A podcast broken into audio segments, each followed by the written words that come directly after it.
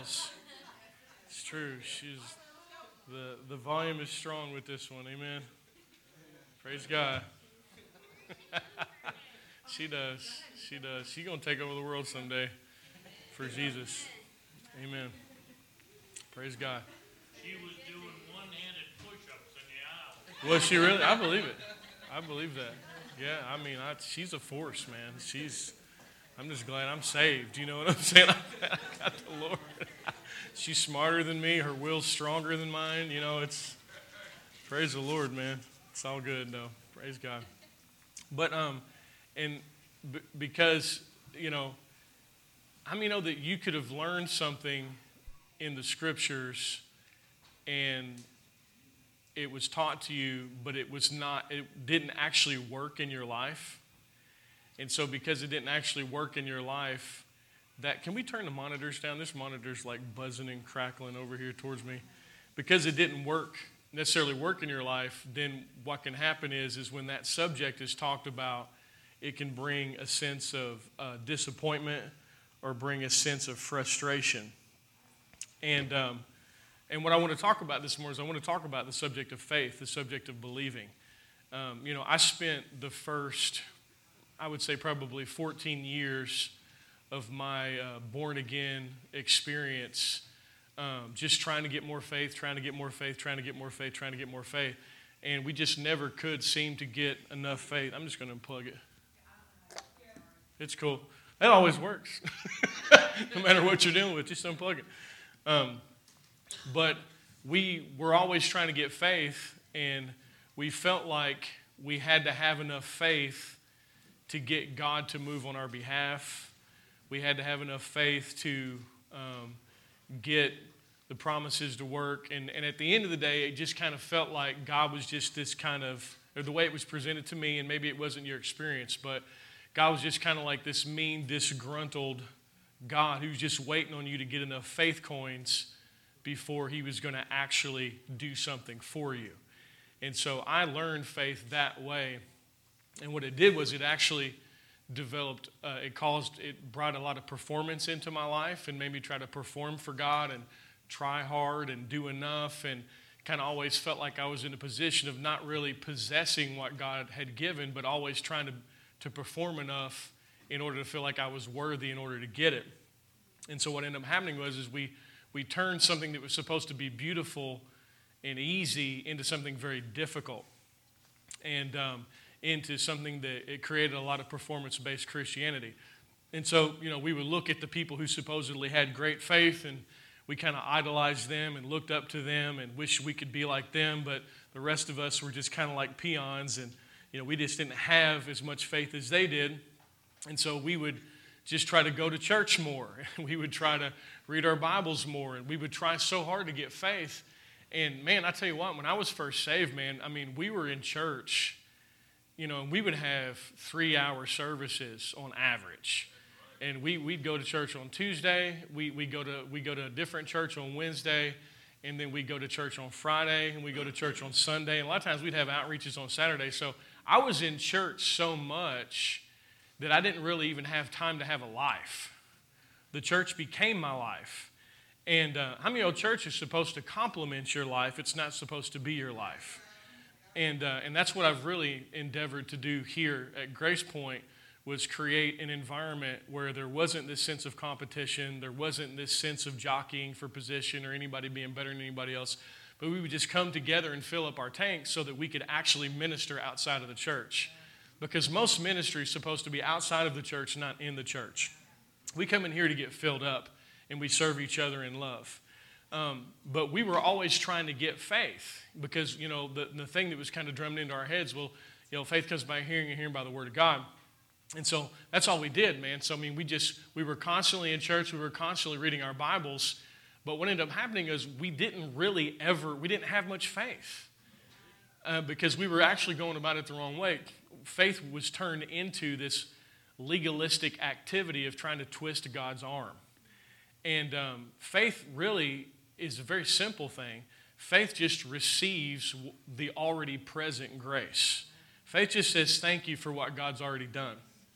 And we turned it into this spiritual Olympics where we were trying to out faith each other, and people would brag about how much faith they had, and then it just turned into something that really God never intended.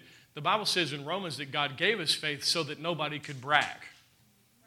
Like the whole purpose of faith is so no one could brag because everybody in this room, none of us here have ever earned anything from God. Everything that comes from God is a gift and it's free through Jesus Christ. And so faith really is just your thank you to God and receiving what He's already given. Um, and it's, it's supposed to be a simple thing, but we turned it into something that was very, very toxic. And so, and then I got a hold of grace. And so then I started just really listening to grace and, and, and being aware of grace and really begin to focus on grace a lot. And, and what I actually found happening was is that as I focused on grace, I actually started to have faith. And I had a, a, a faith that I'd never had um, just focusing on faith. But then we, we focused on grace so, or at least I did, maybe some other people did too. We focused on grace so much um, that we never, we just kind of got lazy. you know what I'm saying? It was like, ah, it's finished, it's done. I'm just going to sit down and eat a cookie. you know what I'm saying? And, and so then it, grace became such a focus that, and then it became out of balance again. And the reality is, is we're not supposed to just have faith and we're not supposed to just have grace, we're actually supposed to have both. And, and, and when faith and grace are working together properly, then we're receiving the things that God has already provided. And, let me, and, and the important thing to understand about faith faith does not move God. God has already moved. God's sitting down, and God's work is finished. Jesus is seated on the right hand of the Father. 2,000 years ago, the work is finished. Now, the Spirit of God is still in the earth trying to persuade us and convince us of truth and the victory that we have through Jesus Christ. So we have the Spirit of God and we have the Scriptures, but faith does not move God, fasting does not move God. God has already moved. And the way that I'll lay that out to you which I think really is a great example to help you understand it. Because we always thought we had to have enough faith to move God, and if we had enough faith, we would please God, and God would do great things, and all this type of stuff. But that, that's the wrong dynamic. It's actually already finished. And so I'll say it to you like this it'd be the same thing as me calling, me coming into church this morning before anybody got here, all the lights are off, and me calling KU Electric Company and being like, hey, listen, I need y'all to come turn these lights on. The lights aren't on. Why aren't the lights on? I need y'all to turn these lights on. Y'all need to get over here and turn these lights on. Now, how many know that they probably just hang up on me because their job is to not, their, their job's not to turn the lights on.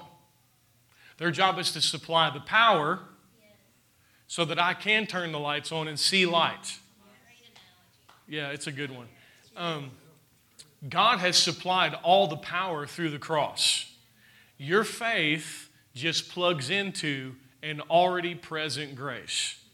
You're not trying to move God. You're not trying to get God to do something for you. You're not trying to twist his arm. You're not trying to get him to feel sorry for you. No, God's done everything that he's ever going to do concerning your victory. And if you've received Jesus as Lord and Savior, you have all the power of God on the inside of you right now.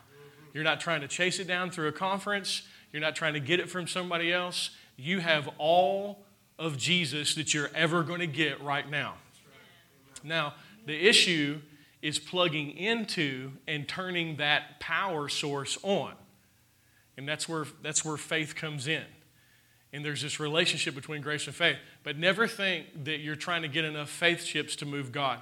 Because if that's your mindset, then you're going you're gonna slowly not like God.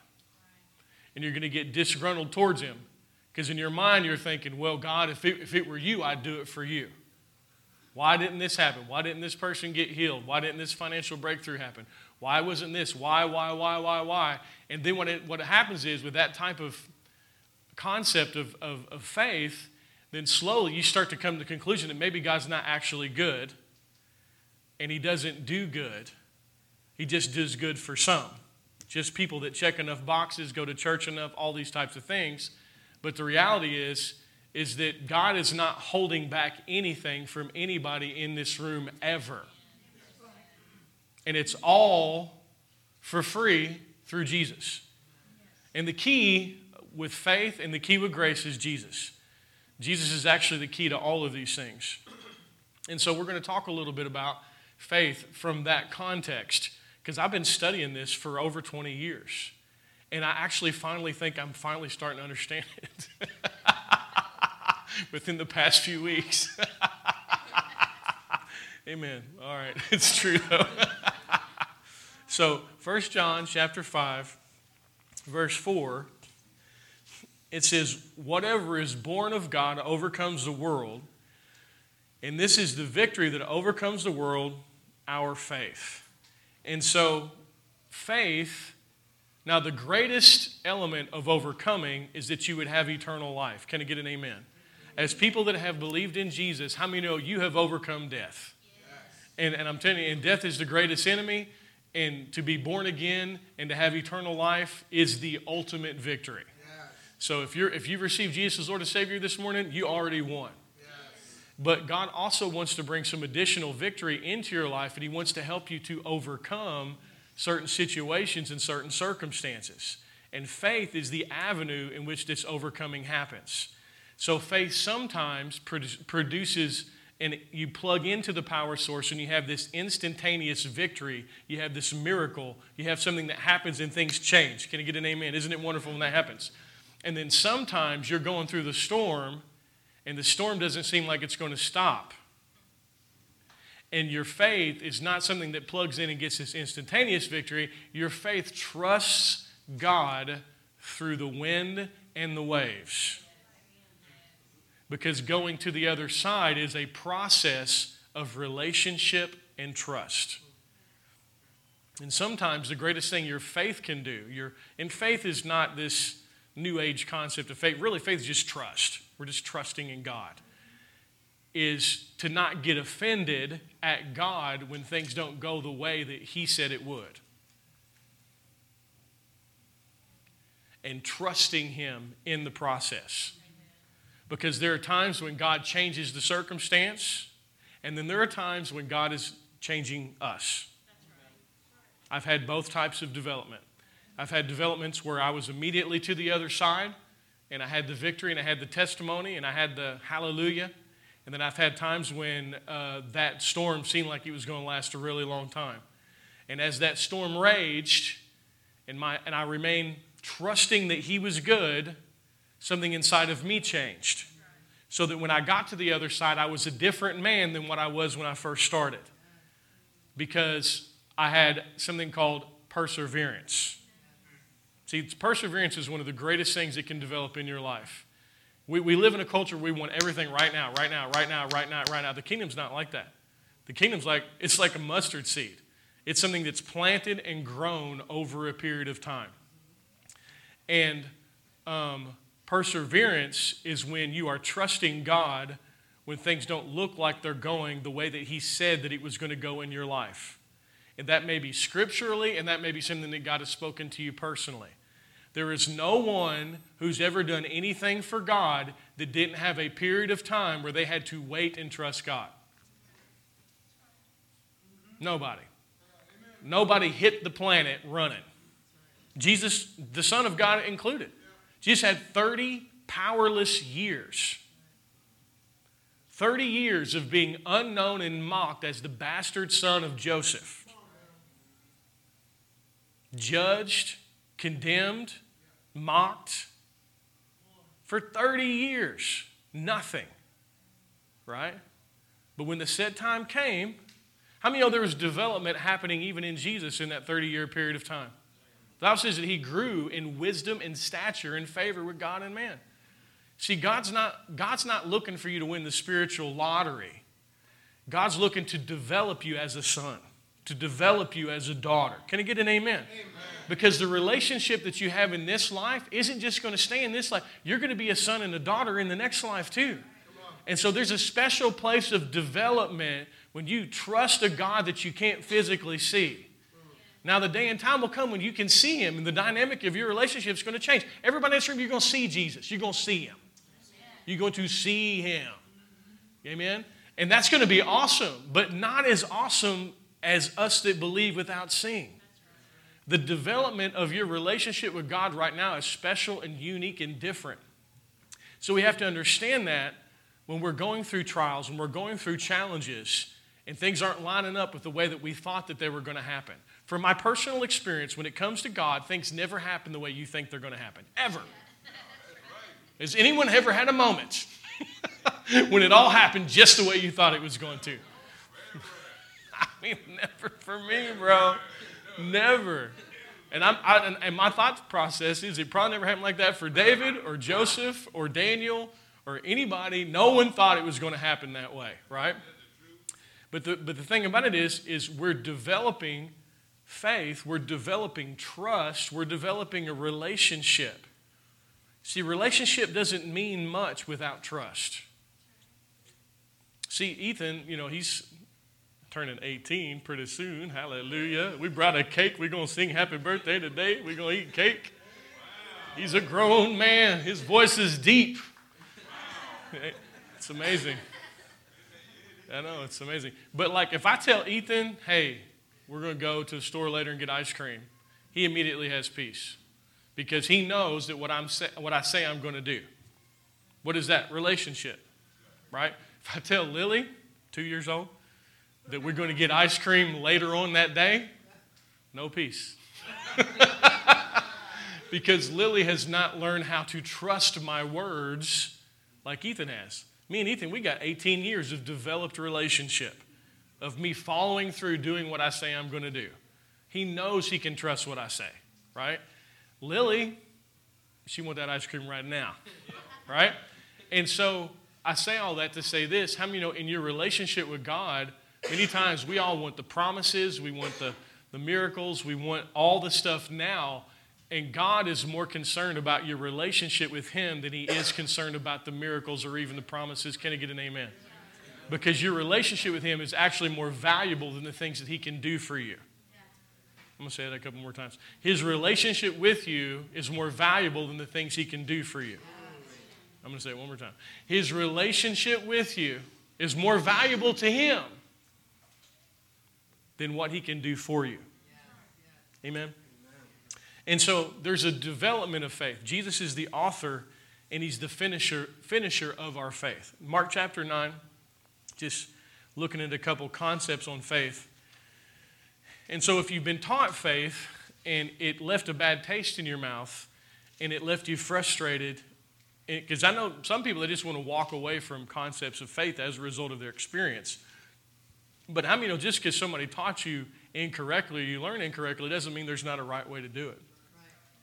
And, and I feel like we're in a place in the body of Christ where we can bring grace and faith together and we can actually enjoy what God intended to provide for us. We shouldn't focus too much on faith and we shouldn't focus too much on grace. We should focus a whole lot on Jesus. Right. Amen. And within Jesus, Jesus is the author and finisher of your faith, and Jesus is filled with grace and truth. And so there's this in Him, grace and faith meet to create these beautiful places of relationship and faith and trust. But Jesus, Jesus talked a lot about faith. Jesus ministered a lot about faith. Mark chapter 9 and verse 23, Jesus said to him, If you can believe, all things are possible to him that believes. So believing has a way of opening a doorway into possibilities in your life, into impossible things becoming possible. How many times, every time God took somebody somewhere, was going to do something with somebody in the scriptures, he, it didn't matter how big the giants were. It didn't matter how big the storm was. It didn't matter how big the challenge was. It didn't matter the armies that were coming against him. If God could just find somebody on earth who would trust that he was faithful and that he was good and that he would walk with them, how many of that person always overcame? There was never a time when the battle was too strong for God. There was never a time when the giant was too strong for God. There was never a time when the storm was too strong for God. How many know death itself wasn't too strong for God? Sin wasn't too strong for God. There's ne- nothing is too strong for God. But God just wants us to trust that He's that good, He's that big, He's that strong, and that He's that faithful. That's really all He wants. And so believing opens a doorway for all types of impossible things to become possible. And so, and then let's go to Matthew chapter 9 and verse 27. Once again, Jesus ministered a lot about faith. Um, Matthew chapter 9 and verse 27. It says, When Jesus departed from there, two blind men followed him, crying out, saying, Son of David, have mercy on us. And when he had come into the house, the blind men came to him, and Jesus said to them, Do you believe that I'm able to do this? And they said to him, Yes, Lord. Then he touched their eyes, saying, According to your faith, let it be to you. And their eyes were open. According to your faith, let it be to you. So Jesus let them know, I'm full of power, and I'm here to heal, and I'm here to set free. But you trusting in me as your Savior and your hero is important for that power to flow out of me and into your situation and into your circumstance. Can I get an amen to that? And, and, and so there is something about believing and trusting that opened the doorway for these things to happen. Um, and then Matthew 17 and verse 20, um, Jesus here is once again talking about faith. Can we turn AC on just a little bit, please? Not enough to freeze everybody out, just a, just a touch. Just give me just a little. I had a Thursday night a couple couple weeks ago that I preached in here, and I froze everybody, man, and I had to repent, man. Because if I'm cold, I know everybody else is like, you know, believing God not to have hypothermia, you know. So, praise God, I've I've apologized enough, but just give me just give me a little, just give me a touch. We want to all be comfortable, right? Matthew 17 and verse 20. And Jesus said to them, Because of your unbelief, for assuredly I say to you, if you have faith as a mustard seed, you will say to this mountain, Move from here to there, and it will move, and nothing will be impossible to you. And so God is saying that if we can just trust Him, impossible things can become possible because the reality is, it, and one of the things that I don't think anyone would question is how many know we know God is big and mighty and powerful and strong. It's not an issue, is, it, is God strong enough to handle it? The issue, the question is always this is God going to do it for you? That's always the question. It's not can God do it? The question is God going to do it for you? And and what we and what I'm realizing and we'll step into this more as we get going, there's a way to kind of remove us from that equation of trust. And that's all I'm going to say about that because I, I don't want to, I want to just continue to move forward. Let's turn to Romans chapter 5. And I, I talked about this just a moment ago, but I want you to actually take a look at this passage of Scripture because we know that according to Romans 5:17 that they which receive an abundance of grace and the gift of righteousness shall reign in life. God's called us to overcome. God's called us to win. God's called us to reign in life. And that word reign is the word basilio um, in, in the Greek, and it means to reign as a king. How many know the kingdom of God's in the earth? And the king of the kingdom is in you. And God wants His kingdom flowing through you and me to where this world is not overcoming us, but we are overcoming this world. There's no place where darkness is stronger than light. You know, when we turned the lights on in the church this morning, light and dark didn't get in a fist fight. I many know as soon as you turn the lights on, darkness flees? So I want to tell you is he that's within you is greater than he that's in the world. You do not have to be afraid of the corruption that's in the world, of the sin that's in the world, of all the crazy stuff that's happening in the world. You don't have to fear those things because your God is greater and mightier and stronger than that. And you are a part of a kingdom that cannot be shaken. You are a part of something that's more powerful than what's going on in the world. As believers, we shouldn't be scared of the world. We shouldn't be scared of sin. We shouldn't be scared of darkness. We should fear nothing. And so that the king of the kingdom wants to, wants to cause you to reign in life. He wants to, he wants, he wants to bring dominion through you. He wants to help you to overcome, help you to win. Listen, I used to be under the dominion of a multitude of sins. I used to be addicted um, to drugs, I used to be a drug addict. Um, I used to be depressed. I used to be addicted to pornography. I used to be addicted to lying, uh, to cheating, to stealing. I used to be addicted to all of those things. I stand before you today, I'm totally free. On, not, not one of those things has a foothold in my life. I'm free from all those things. And, and, and I'm free because of His grace. Okay? Grace is, is, is it begins, it's unmerited, undeserved favor. You, you don't earn it or deserve it. You just receive it by faith. But then it becomes God's ability on your ability. I could not get free from any of those things I just described in my ability. But if I can access grace, those things don't have control over me anymore. And I'm free. Gosh, and it's great. like it's so wonderful. And God has that for every single person in here. And I may have, and I may not have mentioned something that you deal with. Maybe you're addicted to worry. Maybe you're addicted to anxiousness. Maybe you're addicted to fault finding and being critical. Maybe you're addicted to competing with the people around you. Maybe you're addicted to whatever. But what I want to promise you is this is that God has freedom for you in his kingdom. And they which receive an abundance of grace in the gift of righteousness shall reign in life. So God wants to bring some reigning in your life, in every single aspect of your life. But the way that we access this faith is, excuse me, whether we access this grace is by faith. We simply believe. So Romans chapter 5 and verse 2, it says, through whom also we have access by faith into this grace. So grace, excuse me, faith plugs in to grace, God's ability. Everybody got that? Very simple. We're not trying to twist God's arm. We're not trying to get God to love us or to like us or to bless us. We are just simply trusting, believing, plugging into a strength that's greater than our own strength. Can I get an amen for strength that's greater than your own strength? See, in Christianity, you don't have to be strong, you can actually be weak. And it's actually easier for you if you're weak. Because his strength is made perfect in weakness. If you can yield and surrender to his strength in your weakness, then you can overcome. And when you do overcome, you don't point people to you or even your church, you point people to Jesus. And you glorify Jesus Christ. So your, your weaknesses will actually glorify God if you can learn how to tap into, uh, learn how to plug into His grace and just surrender and allow Him to do it. Amen? How many know the life that Jesus has called us to lead is an impossible life?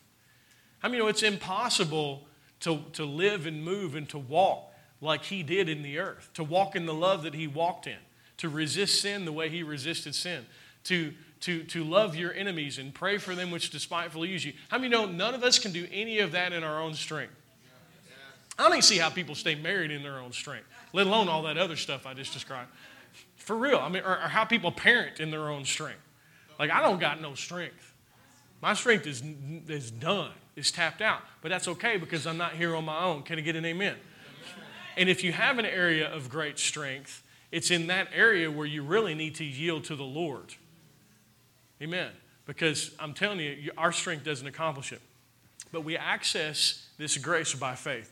Now, Hebrews chapter 12, and, and, and I want to just take a, I want to go back to Jesus because the answer is always in Jesus. It's always Jesus. whatever, whatever the question is, the answer is Jesus. And yet we can say grace, we can say faith, we can say righteousness, we can say all these things, but our answer is a person, not a revelation or a doctrine. Uh, but when we talk about grace and faith and righteousness and peace and all these things, we're talking about different facets of who he actually is. But in, in Hebrews chapter 12 and in verse 2, it says, looking unto Jesus, the author and finisher of our faith. So we find out that Jesus is the one that begins faith in you, and Jesus is the one that completes faith in you. That word finisher is the word teleiotes, and it means completer, finisher, bringing a process to a finish. So God gives you the measure of faith. No one in this room has more faith than anybody else. We all have the measure of faith. But then Jesus wants to develop the expression of that faith and trust in your life so that you can be in a boat, in a storm, and not be afraid. So that you can be in a boat, in a storm, and not think God has left you. So that you can be going through a challenge, but having a sense of perseverance that you know that God is going to cause you to come out on top. I get an amen on that? Jesus is the author and finisher of that. He's the one who's he started it in your life and then he's going to finish in your life. Like when I was 19 years old, I was an atheist. I did not believe in God. I was anti God. Um, is it now cold in here? Has it gotten cold? click it up just a little bit. I see, if you don't mind, can you click it up just a touch? I see some people crying out for mercy up here. So. I don't want to make anybody cold, but I also don't want anyone to fall asleep either. and there's that fine line. Amen. Um, But when I was when I was an atheist, I didn't believe in God, and I was anti-God, and I fought against God. I fought against Christianity. I was rude. I was a jerk. I would argue with anybody. I would debate anybody. Um, I had a teacher in my high school I knew was a Christian, and my goal was to make him mad enough till he cussed me. That was like my personal goal. Merrill, yeah, you're right. We went to high school together. wow, that's cool that you knew that. He was a history teacher. And, uh, and I did. I made him so mad, he cussed me. And, and he took me out in the hall and he cussed at me. And I just smiled at him because I was like, goal accomplished. You know, I mean, I mean that's a jerk. Like, that's a jerk. Um, but that's who I was. And um, that's funny that you knew that was Mr. Merrill. Praise God. We have since talked, and he's happy that I'm saved. yeah. yeah. Oh, I have. We've talked. I see him in Kroger all the time, so it's cool. Yeah, it's cool. But um, at the time, so what I'm just showing you is there was a time when I did not believe at all. And I fought against people that believed. I made fun of Christians, right? So I was filled with unbelief. But there's something about Jesus where I am now preaching the gospel I used to attack. I'm now on the team I used to fight against. I'm now, I've been preaching for over 20 years. And Jesus had a way of convincing me and wooing me and loving me when nobody else would and nobody else did. And no one else could change me. I, could, I couldn't change me. The police couldn't change me. Drug programs couldn't change me. My mom couldn't change me. Girlfriends couldn't change me. Teachers couldn't change me. Nobody changed me. I was like the man of the Gadarenes. I was just a lunatic. I had no respect for any authority whatsoever. Anyone tried to tell me what to do, I hated them for it. But, uh, but Jesus wooed me, changed me, and deposited a belief in me. And then that belief has been grown and developed by him for these past 20 plus years to where now I, I have a peace and a rest that has developed in my life that I never had before. You know, like I like we uh, we had a battle with the IRS a couple years ago. IRS was auditing me, right? They were auditing me and they were sending me scary letters and sending me all this stuff, right? It's the second time they've done it to me. And the first time they did it to me, I was really freaked out. You know, it's funny how you can not be scared of a lot of things, but there's something about the IRS that just scares the crap out of everybody. right? And so they, they, they come at me one time, and I stayed wigged out, and we beat it, right? And it wasn't that big of a deal. Well, then this next time they were auditing me, and it was over a two year period of time, right? But you know what's awesome? I, I had peace the whole time. I never got wigged out. I never got scared. Everybody say experience. Experience, experience right? That, that's what perseverance is. And so, I don't know, maybe a month or two ago, they were sorry. They paid me interest, and everything is right. I didn't do anything wrong. Can I get a hallelujah? hallelujah. Right? And so, but here's the thing I actually enjoyed the ride rather than being freaked out by the ride because of the presence of faith and trust. See, you're going to the other side. You can either enjoy the ride or you can not enjoy the ride. Trust will help you to enjoy the ride. Faith will help you to enjoy the ride. Can I get an amen? Because here's the thing God's dependable. See, even if I had made a mistake, even if I did mess something up, God's still dependable. And if there's one thing I've realized about God, that no matter what this world throws at me, no matter what I throw at me, God is still able to deliver me. And He has faithfully delivered me for years. Now, it's not always happened the way I thought it would, and it's not always happened in my timetable. But when I walk with the Lord, I always come out on top. Always. And this is a part of the development of His relationship with you. He's the author of your faith, and He's the finisher of your, of your faith. And there's a development of faith, just like in my relationship with Ethan. There's been a development of trust. I would never do anything to portray his trust, from a small thing to a big thing. If I tell you I'm going to do it, I'm going to do it. I'm not going to play a trick on you. I'm not going to, I'm, I, because my whole life, I've been very aware of how valuable his trust in me is. And, and that's more valuable to me than anything that I could get otherwise.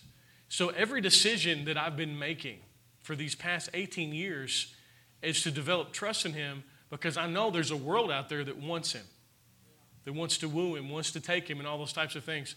And I've endeavored to, to create an environment where he knows that his dad's on his team no matter what, 24 hours a day, seven days a week, no matter what he does, no matter what he says, no matter what, I'm for him. And if he can have that type of relationship with me, how many know that's going to give him a springboard to have that type of relationship with God? Because that's what type of relationship God wants to have with all of us. Everybody in this room, you never had a moment of your life when God was against you. You never had a moment in your life when God was disappointed in you. I know that's hard to believe, isn't it? But it's true. God took care of all your sin 2,000 years ago on the cross. God has always been on your team and always been on your side. When I was a punk, drug addict atheist in high school trying to get the Christian teachers to cuss me out, how many know God was still for me? I mean, He was still on my side. He look at me like, look at him. He think he's going to be an atheist. He, he going to be a preacher someday. Look at him thinking he going to run for me. yeah, right. And here I am, you know, been preaching the gospel for 20 years. So you've never had a moment in your life when God wasn't for you.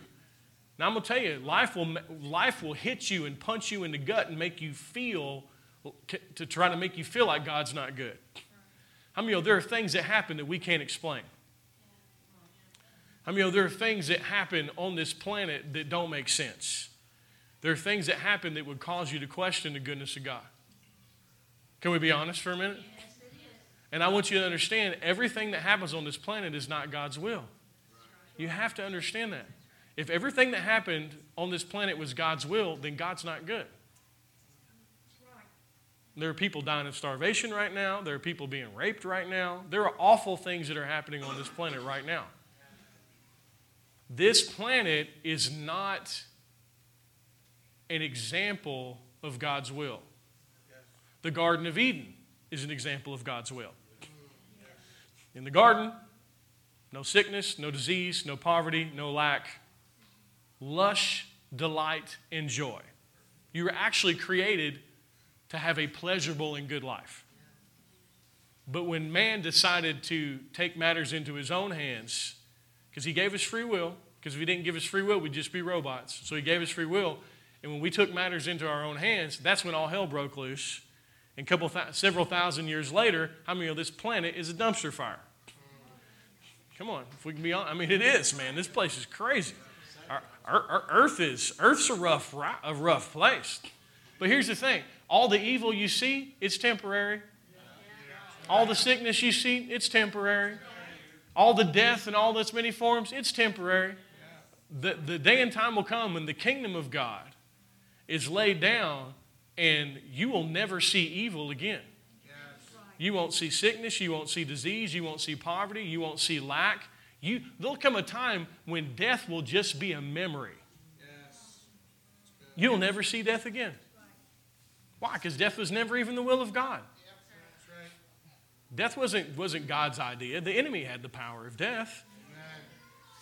And there'll come a time when death is the, the final enemy that bows its knee. So I say all that to say this if you've had something bad happen to you, if you've had something happen that you don't understand why, I have, you have too, please understand don't judge God's love and faithfulness by the things that you've seen happen in your life. Understand that we are in a created environment that's in chaos as a result of the fall of man. And people have free will. The decisions that my dad made tr- affected me tremendously. The decisions that my mom made affected me tremendously. You've had people make decisions that have hurt you and harmed you. And I want you to understand something. None of that was the will of God. It wasn't God's will that you get hurt. It wasn't God's will that you get abused. It wasn't God's will that that person died. It wasn't that will, God's will that that sickness happened. God is a good God, folks. And when this thing wraps up and we see Him as He truly is, we're going to find out He was actually way better than what we even realized. Yes, At the end of this thing, God will not be unjust. I'm just telling you, I know with every fiber of my being, when this whole thing wraps up and, this, and everything opens up and we see things as, as they truly are, we're going to find out actually God was good the whole time. Yes. And the enemy was trying to convince us that these bad things that were happening were actually from God. They're not. God's not bad, He's good. He's light. Every way you turn Him, He's good. He's not a bad God, He's a good God. And so, all that being said, Jesus wants to develop your trust in His Father, who is your Father, yes. so that you can overcome, yes. so that you can win. Amen. And in all of its forms. Because, and, and I'll say this again to, to prove that God's will is not always done on this earth. Can I have a water, please? Someone snag me a water. I forgot to bring one up here. Um, Jesus taught his disciples to pray this way. He said, Pray that God's will would be done on earth as it is in heaven. What does that mean? That means God's will is being done in heaven all the time. Thank you. God's will is being done on earth as we pray and believe. If God's will were always accomplished, then why would we ever pray? If God was just sovereignly doing everything and we don't play any time, why are we called to pray? I mean, I think the fact that I even got saved was because of the prayers of my papa before he passed on. Sometimes we don't realize how much authority we actually have. The authority's been given to man. You know, I mean, it just has. That's this whole thing. We, we're the ones that have authority. How do you have authority? You're in a human body. That's what gives you authority over this realm. And there's a battle between light and dark. There's a battle between good and evil. And um, how many know there's outlaw spirits called demons? And how many know they need cooperation with human beings in order for their will to be done in the earth? Yes. They, they, demons don't have any authority in the earth. They need a human vessel to speak and believe. And that's why you see what you see in popular culture. Have you, have you noticed how popular culture is getting darker and darker and darker and darker and darker? How the music is getting darker and darker and darker and all these things. Why? The enemy is trying to influence the people that have the authority over this realm, human beings, to speak out in his will. And we have concerts filled with people speaking out death and violence and all of these things. And their authority is powerful because they have a human body.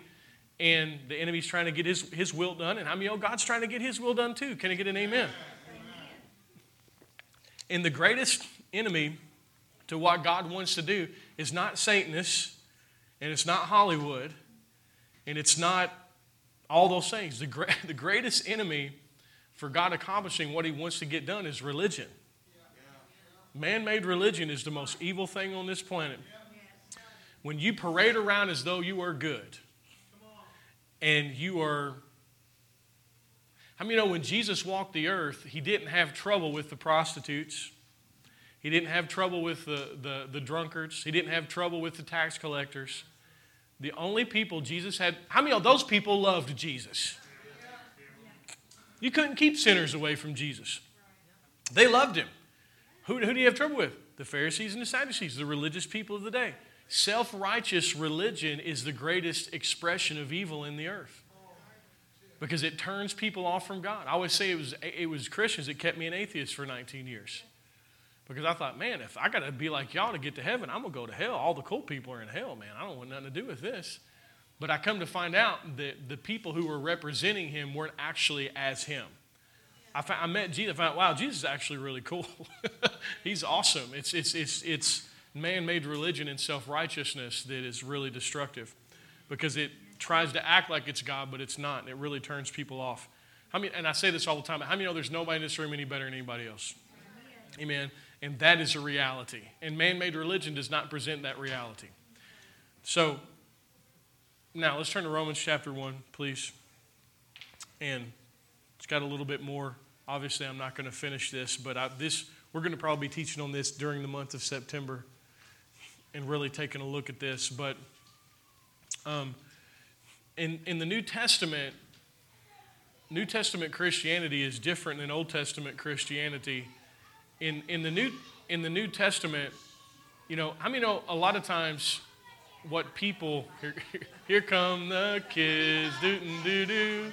Here comes the kids. Look at them. That's the next generation. Let's go. They go into the garden, I bet. I bet they're going to pull some weeds or something, something exciting. The teacher's going to make it seem cooler than what it really is. I'm just kidding. Sorry, I gave away, gave away somebody's secrets. We're going to learn about Jesus and weed the garden. Amen. I'm sorry. I shouldn't. What's that? That's right. Yeah, that's right. That's amen. But how many know a lot of times in Christianity, everybody wants to focus on your behavior? Behavior, behavior, behavior. Behavior is not the primary issue. It, your, your behavior is not really what God is not as interested in your behavior as He is your heart. He's way more interested in your heart. And New Testament Christianity is not, it's not behavior focused, it's actually heart focused and it's belief focused. And we're going to look at that real quick in closing. Romans ch- chapter 1, it's in verse 5, it says, Through him we have received grace and apostleship for obedience to the faith. Obedience to the faith. Obedience to the faith among all nations. In New Testament Christianity, there's an obedience of believing first. God is more concerned about you believing properly than he is concerned about you acting properly which is really important. And this is contrary to the flow of a lot of modern day Christianity. If, if we can get to your heart and we can get you to believe correctly, your actions will line up. But you can have good actions and still have a bad heart. You can do the right thing, but you can be doing the right thing for the wrong reasons. Like, I'm real careful in my kids. I never want my kids to think if they act right, I'm going to love them more or if they act right, I'm going to value them more or like them more. I never want to create that type of environment with my kids. I want my kids to know that I, I love them because of who they are, not because of what they do. Yes. I, I need that in them because if they think that I love them more, I approve them more when they act right, then what will happen is they'll act right to get my love and my approval, but in their hearts, they're not really obeying from their hearts. They're obeying to get a response from me, which creates a dynamic not of grace, but of legalism and then they'll perform for me while I'm around, but when I'm not around, their little hearts will be filled with rebellion. See, just like God needs you to know that He loves you just the way you are. You don't have to do anything for Him to love you more. You have to do anything for you to become more of a son or more of a daughter. He wants to take that heavy yoke of performance off of you and give you that easy, light yoke of Jesus. Your relationship with God should be the greatest place of rest in your whole life. Just like that word that Cheryl shared about rest. The enemy's the one who wants to drive you and bring you into this place of performance. No, a real relationship with God is always a place of rest. Why? Because you're loved and you're accepted just the way you are. You say, Well, Jeremiah, are you just saying we can do whatever we want to do? Sweetheart, when you know that you're loved and you know who you are, your actions will line up. But your actions aren't the most important thing. Just like with my kids, my, my kids' actions aren't the most important thing. What's the most important thing is they're my kids. Like, I love them because they're my kids. I don't need them to act perfectly in order to be my kids. No, they're born that way. They're born my kids. How many of you are born into the kingdom? God loves you just the way you are. Can I get an amen? amen? Now, God wants your actions to line up with His will because if your actions line up with His will, it's going to make your life better. Your life is better when you do what God says. Can I get an amen? Anybody acting like an idiot? a couple times. when I do the right thing, it's better for me. It doesn't make God love me more, it's just better for me. And then how many of it also allows me to be a witness in the earth? See, unbelievers don't care what you believe, they won't see what you do. Your actions are, are, are your place of witness in the earth. Man, you can preach the gospel till you're blue in the face, but if you're mean to people and you're rude to people and you're a user and you're all of those things, the, the world don't care about that. They don't mean nothing. Your, your works are what give a witness to who you are in the earth. Your works should set the stage for you to share the gospel. Oh. And, and, and you're not working, you're not doing good works to make God love you or God like you. You're doing good things because it's going to make your life better and it's who you are but it's also going to set the stage for you to be a witness in the earth. See, your life's better when you're not selfish. When you're selfish, your life sucks. Every time you slip back into selfishness, your life sucks. Like I was dealing with some symptoms this week. I was walking through some stuff. I'm totally healthy now. I'm totally fine. Fear not. but I had some symptoms going on. And how many know when you get attacked with some symptoms in your body, how many you get real selfish when you feel bad? Oh man, it's all about me. Give me some ice cream. Leave me alone. I'm turning TV on. You know, I don't want to do nothing for nobody. and sure, there's a time to recover, but at the same time, the more selfish I became, the less happy I was because I, was, I stopped living for other people and I started living for myself. And I really wasn't in the spirit, I was in the flesh. So not only did I not feel good physically, but I was also just focused on Jeremiah. And when it's all about you, you ain't happy. It's, it's this, one of the secrets to this world. If you want to be happy, live for other people. Serve in love. It's amazing. If you feel yourself getting depressed, you feel yourself getting down, you feel yourself getting, do something for somebody. Not something that you can get anything back from. If you're doing something in order to get something back from somebody, you are still not walking in love. It's true. But if you are loving someone and caring for someone, not because you can get something back, not because you can get brownie points, none of those things, you're just letting it be a pure expression of the love of God out of you, then you'll be happy. And then it'll get addictive, and the more you do it, the happier you're going to be. What am I going to do, Jeremiah? Ministries everywhere. Ministries everywhere. Go into Kroger. Help somebody out. Get something off the shelf for somebody. You know, let, let someone out in front of you in traffic. Be kind to somebody. Someone tip somebody. You know, I'm just, oh, just be good. It's so fun. It's so, it's so much better. But we live in a world that teaches us how to be selfish in order to be happy. And if selfish people were happy, then famous people wouldn't be killing themselves all the time. And I'm not trying to speak evil towards anybody, but it's funny how famous people aren't happy. You ever notice that? Because you ain't happy getting everything that you want. You were created to serve and love. Amen? Anyway, so happiness is a result of being loved and loving. So, anyway, I eventually snapped out of it, thank God.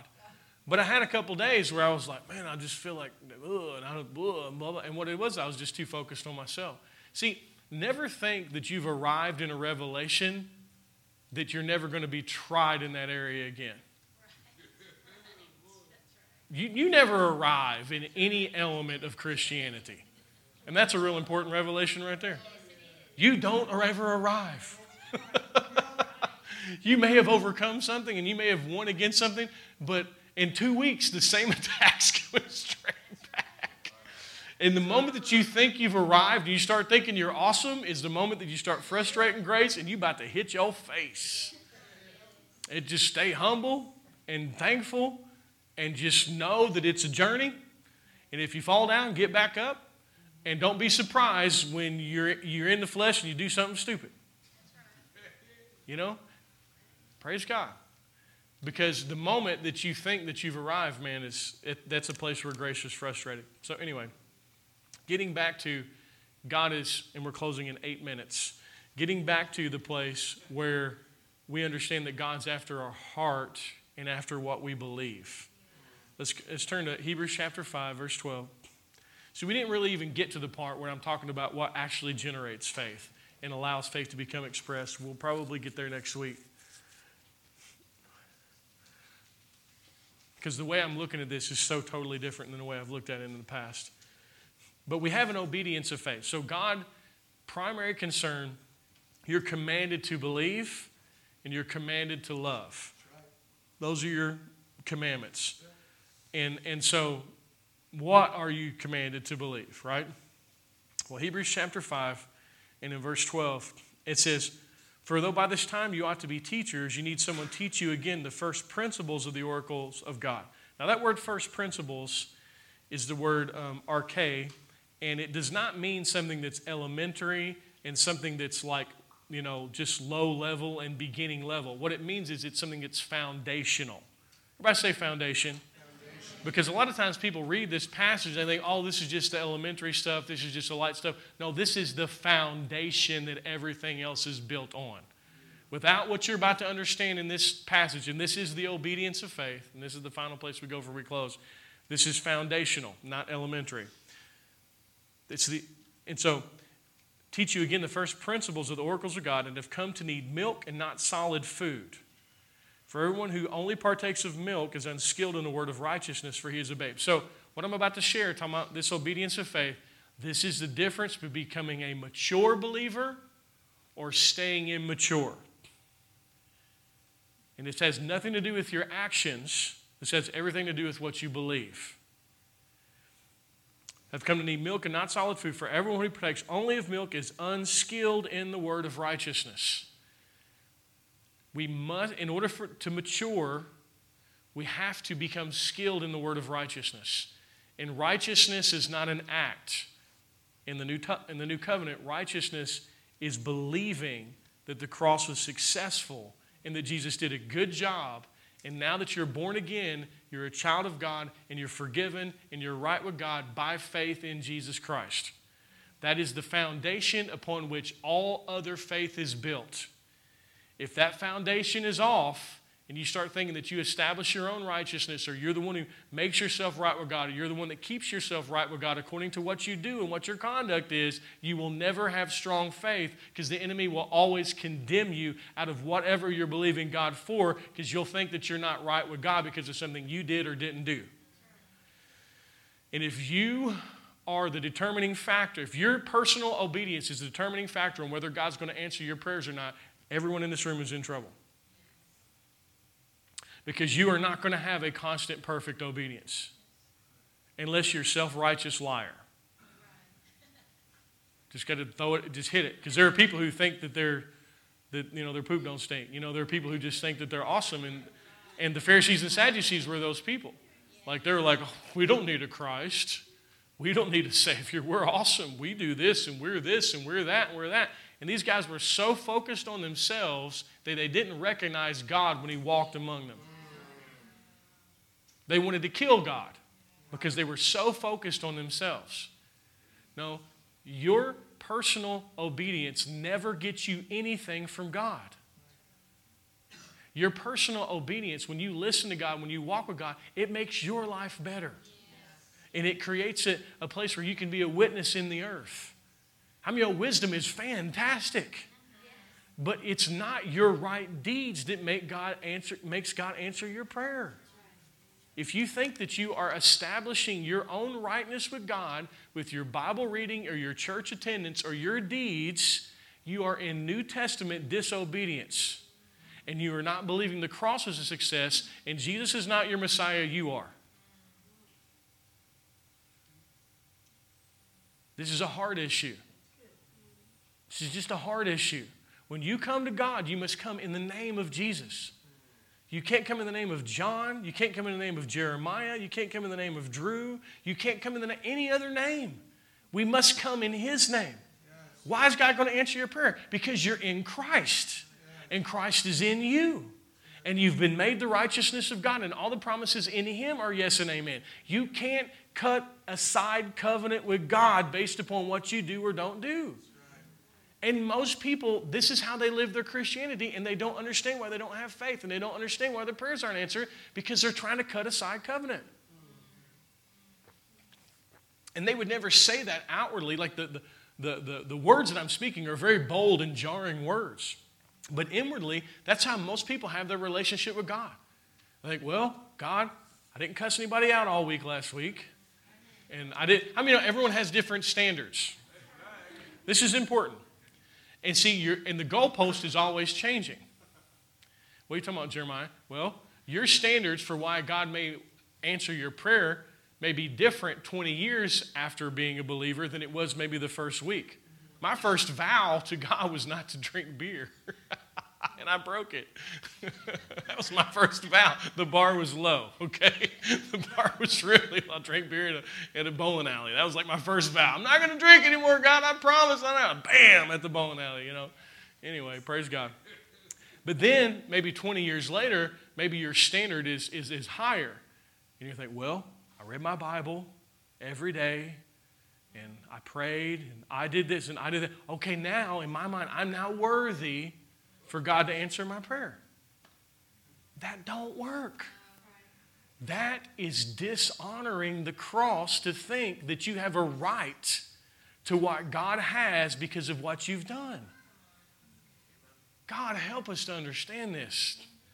You must come only in the name of Jesus. Is it good to read your Bible? Yes. Is it good not to cuss somebody out? Yes. Is it good to keep your vows? Yes. Are those things great? Those things are great, but none of those things give you a right to God.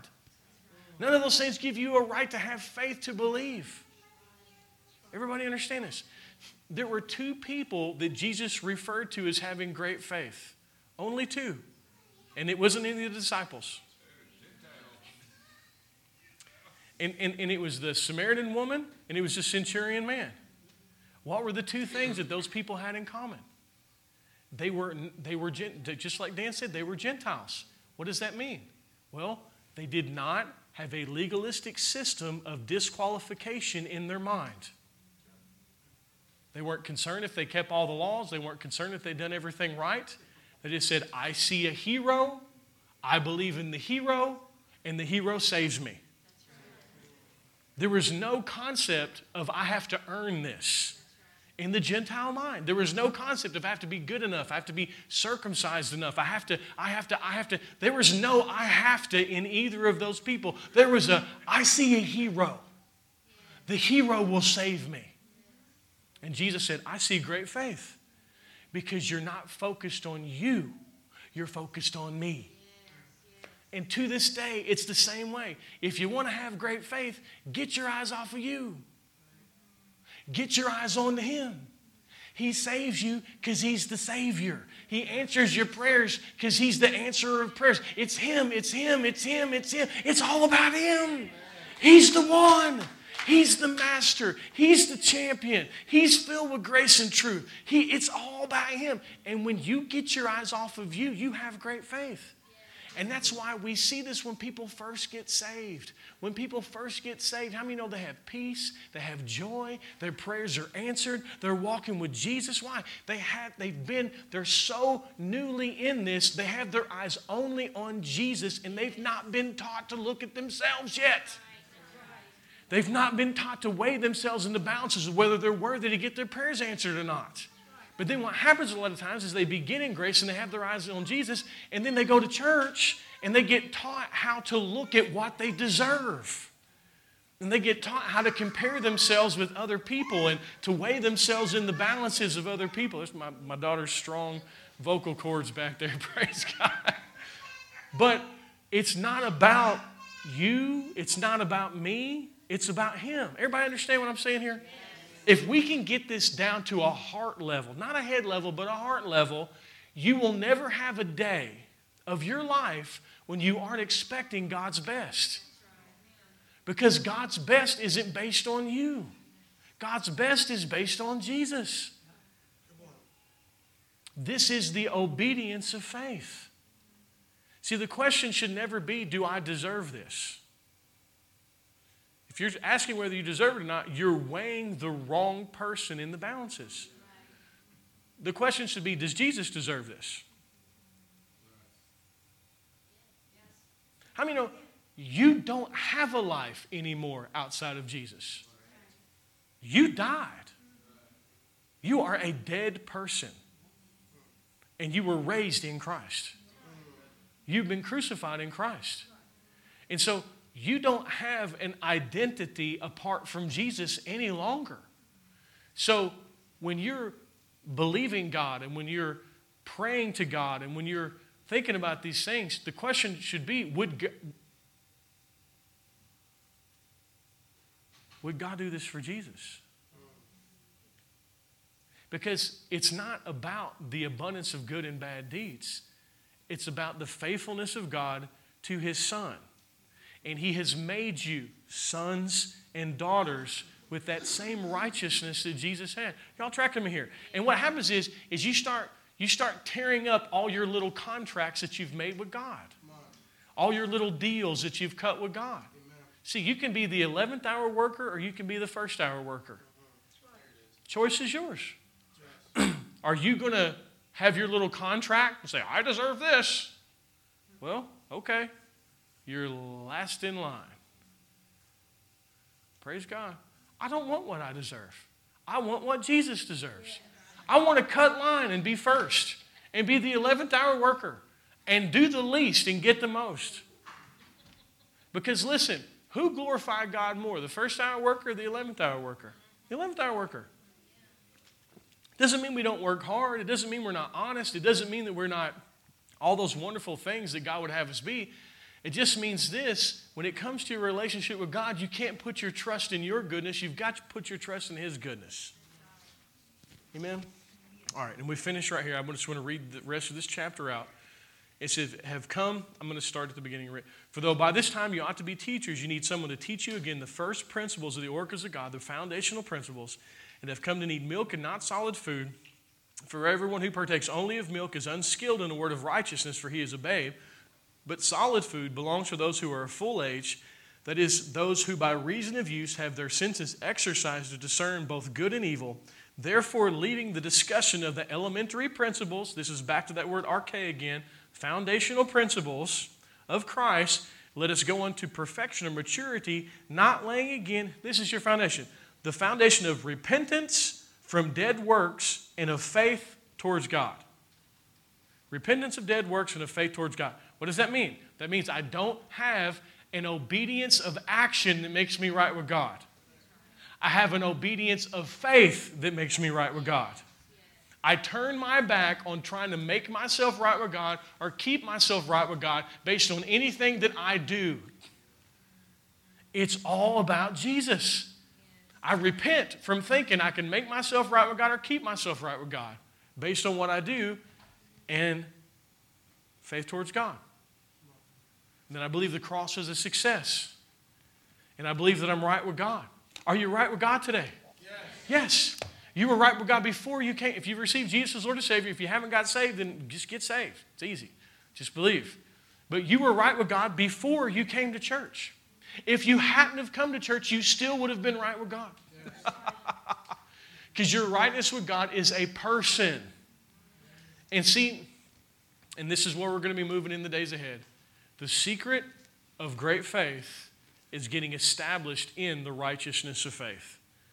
Because when you know that you're right with God by faith, the enemy cannot come and get your heart to condemn you out of you trusting in his promises. Because as long as you're looking for you to be perfect in order for God to answer your prayers, there will always be one thing you lack. But if you'll take you off the judgment seat and off the trial and let the blood of the Lamb be on trial, then all of a sudden your confidence and your strength are going to start growing. Amen? And see, I, want to get this not just to a head level, but to a heart level as well. Because, boy, if you can get this in your heart and really get established in this, your faith just becomes limitless because you're not because it's all about Jesus. It's not about you. And then I'll take it a step further. Then your character starts to become limitless and your actions start to become limitless. Because listen, you stop trying to do things to establish your own righteousness. So your actions and your behavior are not selfish and self focused. You actually start to walk in love. Because you do good things for people, not because you're trying to get something from them or get God to like you. You do good things because you actually love them and then your behavior becomes righteous. You have righteous and good behavior, and your actions start to be filled with love, and you start walking around loving people and helping people, and your good works glorify your Father which is in heaven. And then the kingdom advances, and we start to look and walk and talk like Christians, like believers, like, like little Christ or whatever, like sons and daughters of God. Amen?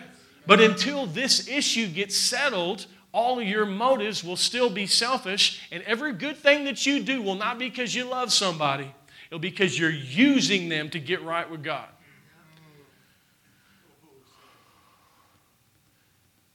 Do you see how important this is? And how much we've missed it? If you don't know that you're right with God by faith, every good every deed that you do is not a it's not a good work, it's a dead work. You're doing things to try to make yourself right with God, and it's selfish. It's not filled with love.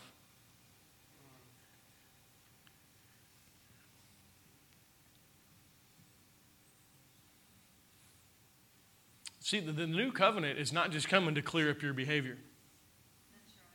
We've come to clear up your heart. And boy, we get right motives coming out of your heart. Shoot. You start, you start knowing how much you're loved, and that love starts flowing out of you. You start loving people and doing good deeds. It gets so easy to do the right thing. You start doing the right thing, not because you have to, but because you want to. Gosh, it's so different. And then we lean into the grace of God, and then God's ability starts flowing out of us, and people see Jesus in us wherever we go, not just in church on Sunday. Amen. See, I'm, I'm hesitant to let go of this moment because I know you see it.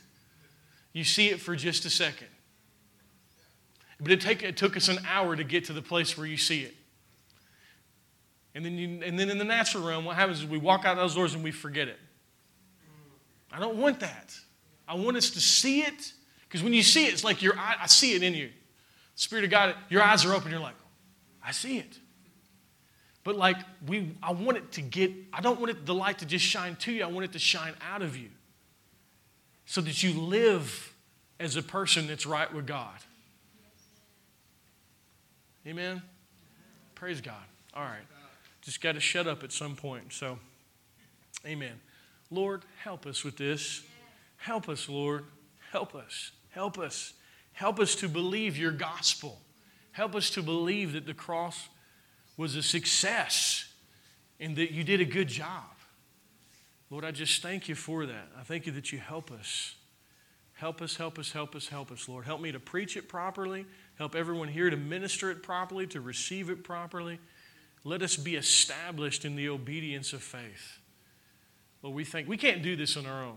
So, Lord, we thank, we acknowledge that, Spirit of God, you are the teacher. Jesus, you are the author and finisher of our faith, Lord, and I thank you that you help us for this to be a reality in us, Lord God. We thank you for your grace to, to, to develop and to grow and to get established in this. In Jesus' name, amen. Yeah, I, I mean, I've been pursuing this for a long time, and I feel like I'm finally getting to the place where I understand it a little bit better, and I, th- I feel like I'm teaching it better, and I feel like I'm living it more. And, uh, but I just see this place in us. What if we really believed we were right with God? and we believe we were right with God apart from anything that we did. And we really believe that God loved us. And then we could really love each other and stop competing with each other and stop being orphans. And like we became a family and we valued each other. Amen? Oh, I'm hungry for it. Anyway, so if you need a giving envelope, Tim will get one to you. If you want to give into our ministry, we're grateful. Thank you for partnering with us. We're grateful. Those of you watching online, go to gracepointgeorgetown.com. You can give that way. Thank you for giving. And um, we got the cake in the back. Oh, the cake is up here? Okay, cool. Okay. Thursday night Bible study. Grant will be teaching this Thursday night at 6.30. Oh, and then, man, that appreciate everybody praying for me about Comic-Con. Um, that thing opened up in the, in the school, and I'm going to be able to preach the gospel in the public school. And uh, man, we, we created this program in 2019. We did it for a year. It was hugely successful. I got to preach to kids. And what, the, what Comic Con is, is it's an FCA model, but not centered around sports. I mean, you know, just the kids that play sports shouldn't just hear the gospel. In fact, it's these other kids that, that really a lot of times might need it more. I mean, if your kid plays sports, they've got to have parents that are somewhat invested in them in order to even play sports. And nothing against FCA, we love FCA. I'm a, I do FCA too. But Comic Con Club is centered around uh, the, the, the comic books and the hero culture and, and all those types of people. And so we're going to be getting in a whole different group of people. And I get to, to share the gospel with them. Logan helped me with it. Uh, he dressed up as the Joker. The Riddler. The Riddler, I'm sorry. See, it's funny. I'm spearheading this, but these are not my people. Like, they're his people. So um, I, I, I would love to see this Comic Con club go all over the nation because, you know, when we, when we did that club, we had kids that were atheists, kids that were unbelievers, kids, you know, just, I don't know, I'm super excited about it. So, we won't, I will be starting, the, not this Tuesday, but the following Tuesday. So I appreciate your prayers for that because, boy, when I step into that school, it's on, man. You want to know what the battlefield in America is? The public school. I'm not kidding. I mean, that's that's where the war zone is. And uh, thank God for kids that we have in there that are believers and shine as a light. But I get to join the ranks, and so. But I'm going to develop this Comic Con club, and I'm going to get this thing to where it's a program to where other people can do it. That's my plan because we, like I said, we shouldn't just be after the athletes. We need to be after the kids that are on the fringe, the kids that are reading the comic books and the superheroes and all that kind of stuff. They're hungry. They're hungry for truth. Hey, everybody wants a hero. And, and, and Marvel and, and, and Disney and, and uh, what are the other ones, Logan? DC. See, I'm not a very good nerd. I do the best I can, but I, I'm not very good. All these people have created something that's cool and, and interesting, but you know why everybody's hungry for a hero? Because everybody wants Jesus. Jesus is the hero. Amen? All right, I'm going to shut up. So, Lord, we ask you to bless this offering in Jesus' name. Now I'm about to sing happy birthday, and I'm going to do it the way my, life, my wife likes it. Because my wife always says when I sing happy birthday, I'm going to turn my mic off because I'm not that guy.